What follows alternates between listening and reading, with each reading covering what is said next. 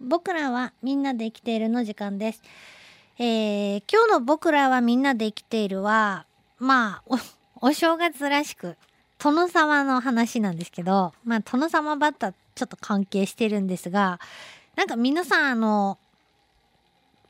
大発生したバッタが移動しながら、ありとあらゆる植物を食い荒らして、えー、食い倒していくっていう映像とかね、えー、まあニュースだったり記録映画だったりでご覧になったことがあるかなと思うんですけど、今日はその話なんです。まあ、殿様の話っつってもなんですが、まあ、砂漠渡りバッタって呼ばれるバッタで、えー、日本だと殿様バッタが、あこういう風にね、えー、長距離移動に適した体つきになることが知られているんですけど、えっ、ー、とね、日本でもこの、砂漠渡りバッタというバッタの被害に遭ったことがあると。えー、砂漠渡りバッタっていうバッタは、えー、その名の通りですね、砂漠を越えて移動して、えー、移動先で、えー、行く先々で、その地域の作物などに大被害をもたらすと。アフリカの方だけじゃなくて中近東とか南北アメリカ、それからオーストラリア、アジアなど様々な種類のバッタが時に大発生して数千キロ移動すると。えー、日本でもその10年ほど前に殿様バッタ、10年ほど前にじゃないや、20年くらい前かな、殿様バッタが鹿児島県とかの曲げ島とかですね、あと明治時代に北海道でも大発生したっていう記録が残ってるんだそうです。で、えー、砂漠渡りバッタ、成虫は地中に産卵するということなんですけど、卵は雨が長く降らないと乾いて死んでしまうので、えー、成虫はですね、雨が降るなと予想される地域に移動して卵を産む性質があるということなんですね。で、幼虫は孵化してくると、もう、あらゆる植物を食べてしまう。大体、昆虫は、あ植物を食べる昆虫は、結構変色化が多くて、えー、私はもうスミレの葉っぱ専門なんですよね、とか、あの、あた、私はもう豆の葉っぱが大好きなんですよね、とか、大体そうやって、あの、食べる、植物決まってるやつが多くて、まあ中には何でも来いっていうやつもいるんですけど、えー、渡りバッタになると、こうやって何でも食べちゃう。ところが、まあ、例外もあって、えー、何でも食べるけど、えー、センダンという植物、木、木がありますよね。えー、センダンは食わないと。インド産のセンダンだけは食べないということが、まあ、明らかになっているそうです。で、自力で飛ぶだけじゃなくて、貿易風などを利用してですね、長距離を移動すると。どうしてあんな小さな体でそんな数千キロもの旅ができるのかっていうのも本当に不思議なところなんですけど、この、えー、移動するバッタ。よくね、昔はなんかイナゴの大発生とかよく言われてたんですけど、イナゴじゃないんですよね。殿様バッタなんですよね。日本でいうとこの。何がきっかけで大発生するのか、えー、その地域の作物や全ての植物に大きな打撃を与えてしまうので、これはもう1950年代から70年代にわたって、えー、特に、かなり精力的に研究が行われたそうです。えその研究結果の中で、バッタを単独で飼育した時と、え集団で飼育した時とで違いが、違いができるということが、あ分かったと。何がどう違うかっていうと、成虫になった時の形とか色、それから行動にも違いが出てくることが分かったと。いうことなんですよね。集団で、えー、育てると、例えばその食草の幅が、えー、広くなる。えー、本当は普通だとイネ科の植物だけとかって限られてる食草が何でも食べれるようになる。好き嫌いがなくなるっていうことと、それから、えー、肉食性が強まる。これも要するに何でも食べるようになるところの幅が広がってる一つだと思うんですけど、肉食性が強まる。えー、もともと、トノサマバッタとかキリギリスとかバッタの仲間は、純植物食じゃなくて、えー、結構その、ど、あのー、なんていうかな、えっ、ー、と、昆虫をね食べたりする肉食性が認められる種類がたくさんいるんですけど、えー、その性質が強まってしまうというような、えー、変化が出たり、あと攻撃的になる。気が荒くなる。これ昆虫の気が荒いかどうかっていうのを見極めるのもなかなか難しいなと思うんですけど、気が荒くなったり、えー、する。あとは、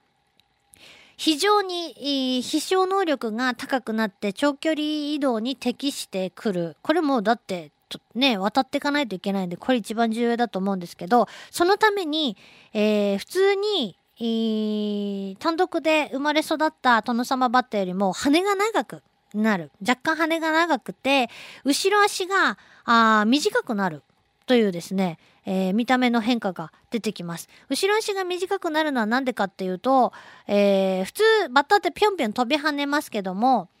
長距離移動、飛ぶ方に力を入れることで、後ろ足で飛び跳ねて移動するという、その辺をぴょんぴょん飛び回ることとかはそんなに重要じゃないということなんでしょうか。その分羽が長くなってるってことなんですよね。これも面白いなと思います。それから、えー、もうパッと見た目ですぐわかる変化として体の色が黒くなるという、えー、真っ黒じゃないんですけど黒っぽい、えー、殿様バッタって言ったら黄緑と茶色がなんかナイスなバランスで、えー、配色されてるバッタですけど黒っぽいバッタになっちゃうというようなですね変化が出てくると。これがなんでこうなるのかっていうのがやっぱり長年のやっぱりね疑問だったんだそうです。そりゃそうですよね。どうしてって、いうことなんですがまあ何て言うかなバッタの気持ちで言うとたくさん集団で生まれてくるっていうことは要するに普通だったら、えー、たくさん生まれてもだだいたいその自然淘汰されてって、えー、密度その地域の密度として人口密度というかね、えー、密度として、えー、だいたいいい感じでそんな食いっぱぐれることなく育っていけるようなバランスで淘汰されていくんでしょうけど、えー、淘汰されずにみんななんか今年なんかものすごい餌が豊富でものすごいいっぱいみんな育っちゃったねっていう風になると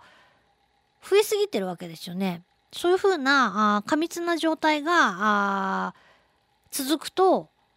えー、この羽の長い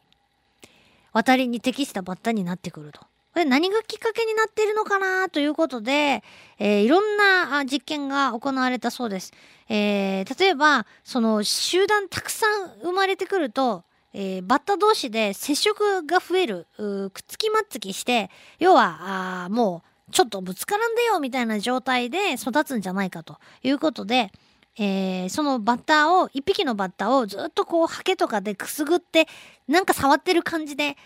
育てていくと、こういうあの渡りバッタになっていくんじゃないかっていう実験をやったりとか視覚的に、えー、たくさん周りにいると集団バッタになるんじゃないかということで、えー、鏡に囲まれた箱4面鏡でできた箱の中で、えー、1匹のバッタを育てると、えー、周りにいっぱい仲間がいると思って、えー、なんかこう集団で生まれてくるようなホルモンが出るんじゃないかというようなね、研究も行われたそうなんです。で、結局、その、若い、まだ成虫になる前の段階で、たくさんの集団で育てると、成虫になる前ですね、えー、集合フェロモン、ある集合フェロモンが化学物質ですね。集合フェロモンがあ出ることが分かったと。この、まあ、フェロモンをバッタが呼吸で取り込むことによって、えー、成虫になった時に要するにものすごい周りにおるねっていうことがもうその化学物質を取り込むことによって分かってるわけですよね。そうすると、えー、渡りバッタのにモデルチェンジして成虫になるじゃないかと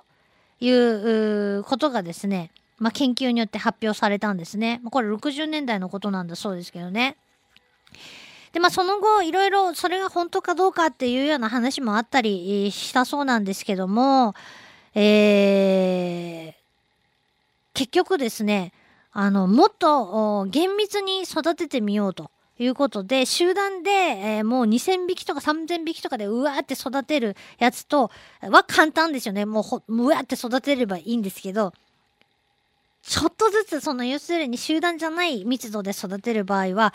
えー、その集団の匂いが届かないように部屋を別にして管理してその行ったり来たりする研究者の人たちもあの匂いがこう私たちの目にね人間の目に見えないようなものとか鼻に届かないようなものとかを体にまとわせて、えー、届けてしまってはいけないので出入りするあの観察する人もちゃんと制限したりとかっていう厳密なあ環境のもとでね研究したりしたんだそうです。ね面白いなと思うけどそうするとですねえー、集団で、えー、飼育されたバッタは1匹だけでもやっぱりその1匹だけでも検出できるフェロモン出してるということが分かったそうなんですが、えー、単独で飼育されたバッタはあ全然そんなフェロモン出さないことがもう全く検出されないか出てももうほんのわずかしか出てないっていうことが分かったんだそうです。ね、で結局その集団のやつは2匹合わせるともうさらに倍っていうぐらい、どんどんそのフェロモン出すことが分かったと。ねやっぱり結局そうやって、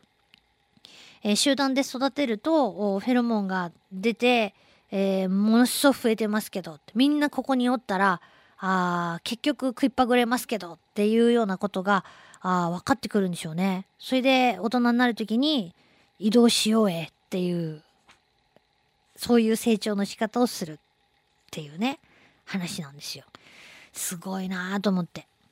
すごいよね。ちゃんと子供のうちから先を見越してるっていうね、ことで。まあ自動的に本人の意思で出てるわけじゃないんでしょうけど、まあそうやって集団で育つことによってそ、その糞の中とかにね、えー、そういうフェロモンが出てると。でもそれは何何がきっかけなんだろうかとやっぱ思ってしまいますけどね。えー、それでね、えっと、ねとかな、もう一個面白い話があったじゃね。そうそうそう。それで、えー、さっき言った唯一食べない植物